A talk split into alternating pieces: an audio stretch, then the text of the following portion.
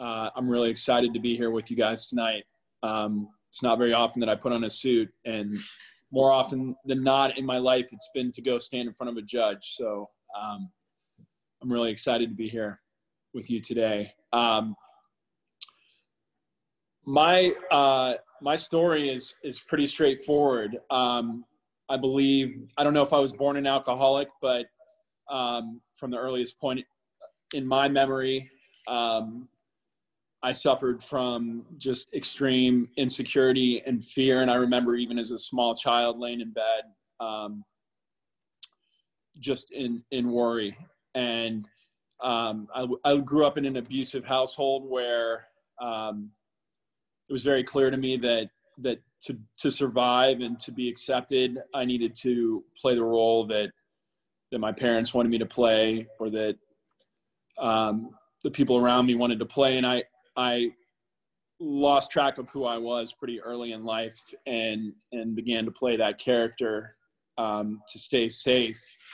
Um, I was not who who I thought I was. I was not who you thought I was, but I was who I thought you were. You thought I was, and um, I went through my life just trying to see myself through your eyes and and to feel okay. Um, I started drinking in seventh grade. Uh, my friends and I uh, all scored a bottle of Mad Dog each and skipped school and uh, threw up and were suspended and, and had a lot of consequences. And my friends swore it off, and I thought it was the greatest thing in the world.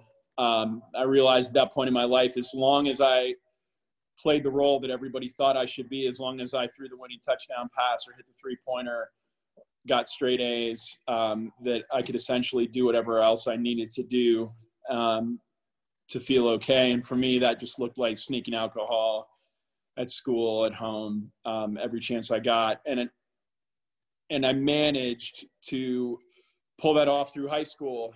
And um, I went on to college, and I realized as long as I was successful, that I could I could get away with just about whatever I wanted. And um, I had several arrests, um, but I had straight A's and I graduated with honors. Um, I had a .485 blood alcohol level um, on my 21st birthday in college, but I survived that and I, I kind of brushed it off because I felt like I was was checking all of the boxes and I was okay. And I moved on to corporate America and I got a great job and I succeeded. Uh, my drinking increased. Uh, I started doing other things as well. And but I was successful, and I felt like as long as I was checking those boxes, I was okay.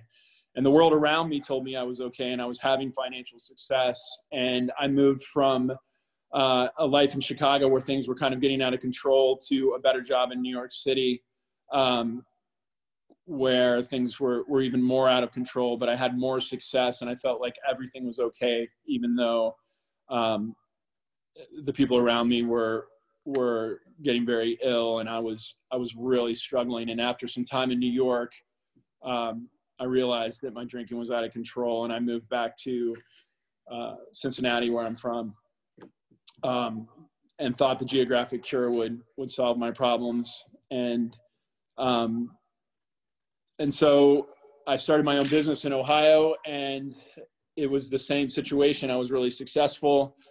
Uh, I began drinking all of the time. I got married. Um, I had children. My drinking got worse.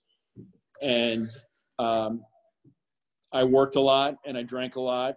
And uh, if you were to look at my Facebook page or my Instagram, I was an all star. I, I made sure that the world around me thought I was doing all the right things, even though secretly I was, I was destroying myself.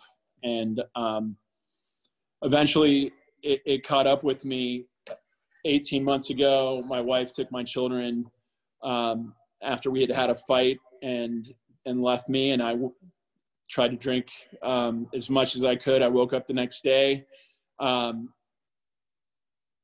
determined to make a change, and I um, made a stop at the county jail and woke up and came to California for treatment.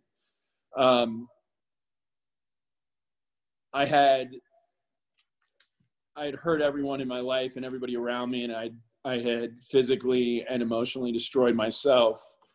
Um, but I still believed that I could manipulate the world around me and change things very quickly and, and make things okay. So I came out to Cal- to California and did 30 days of inpatient treatment, believing that that my wife and children would be waiting for me um, after 30 days and everything would be okay and I could brush it off and, and go back to to my life. And that didn't happen.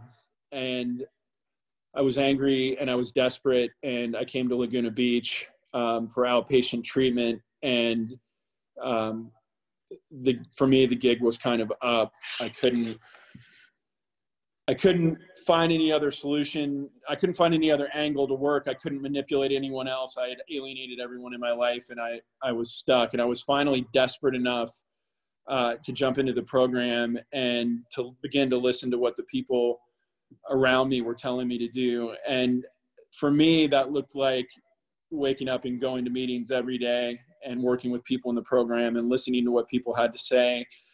Uh, I finally got a sponsor after a few weeks in outpatient, and um, I met a gentleman and I explained to him what my program was going to look like and, and what I thought needed to happen in my life. And he looked at me and just told me I was an asshole. And um, and that was the beginning of my relationship with my first sponsor.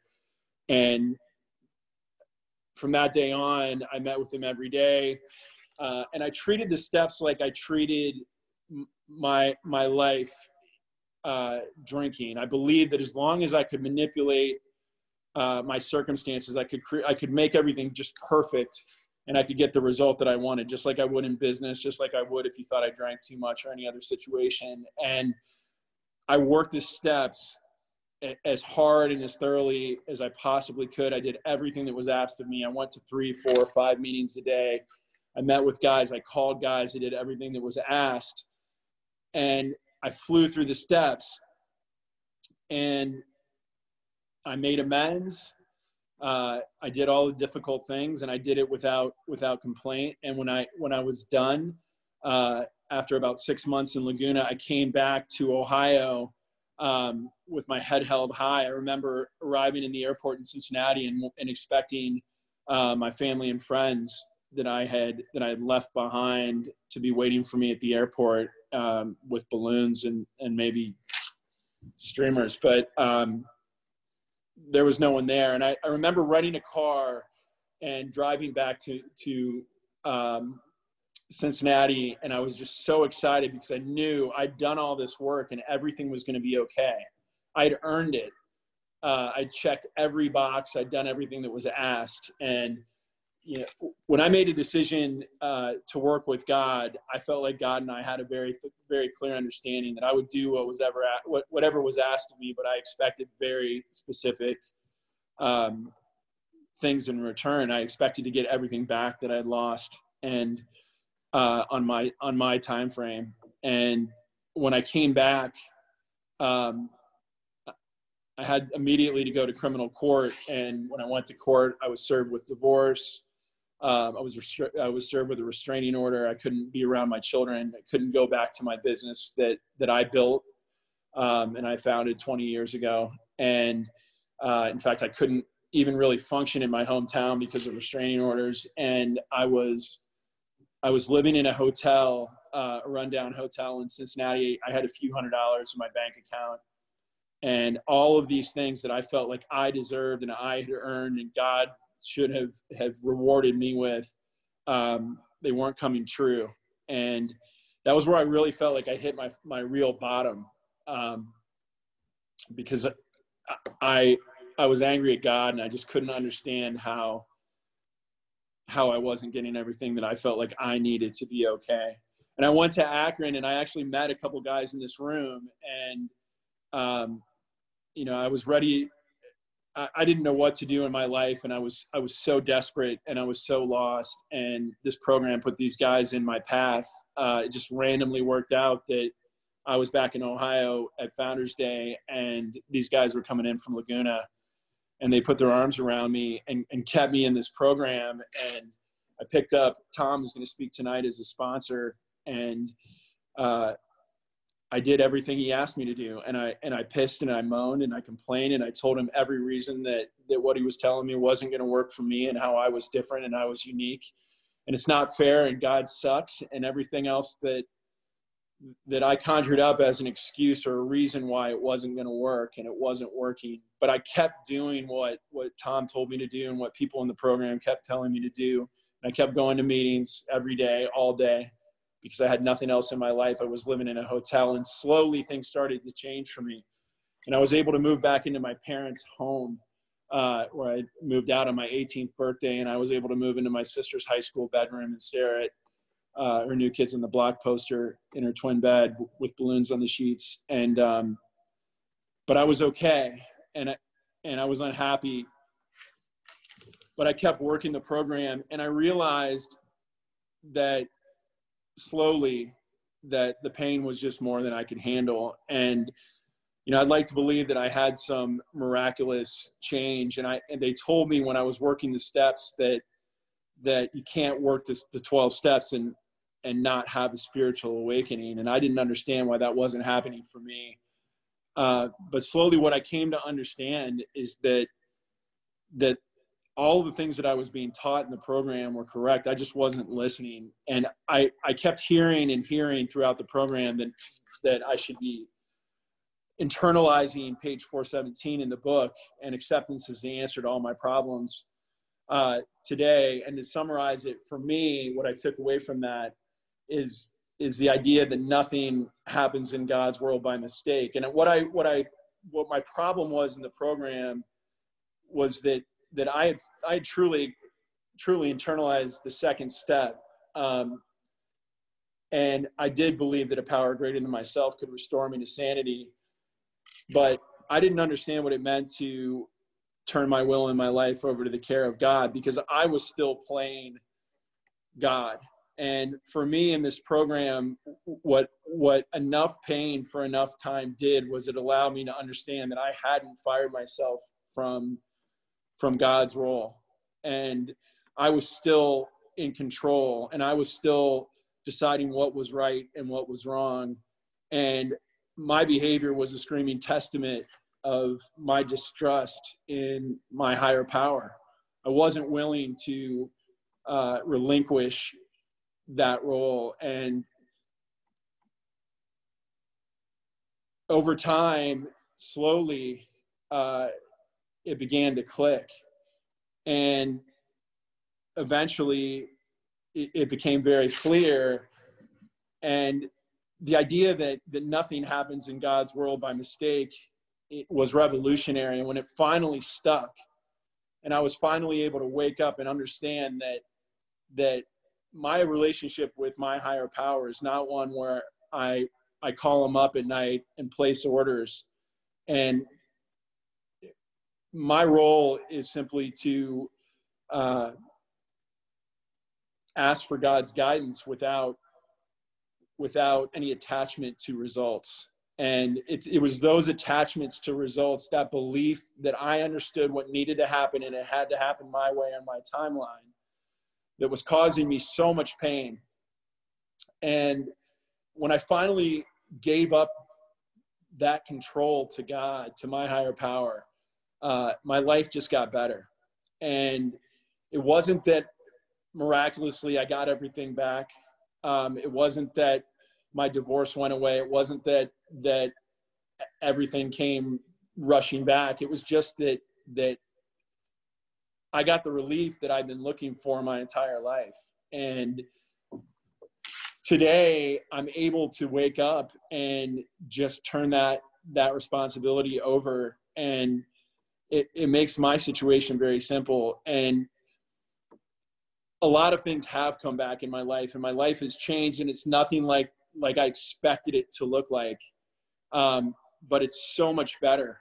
And what I've realized is all these things on the outside that I was looking to try to fix myself in the inside, I, w- I was chasing an impossible goal. And today, you know, I've, I've reached a connection with myself that I never thought possible. And it's it's through that connection that I believe that I'm able to really can receive my higher power. And the program for me is so simple, and it was it was described to me so simply in the beginning, and I just couldn't hear it. But the idea that that all I have to do is trust God, clean house, and help other people is so simple and and so right. And the program tells me how to do that. And the one thing that I haven't changed is just that I listen to the people around me. I call guys in the program. Uh, I go to meetings every day, and uh, I get on my knees when I wake up.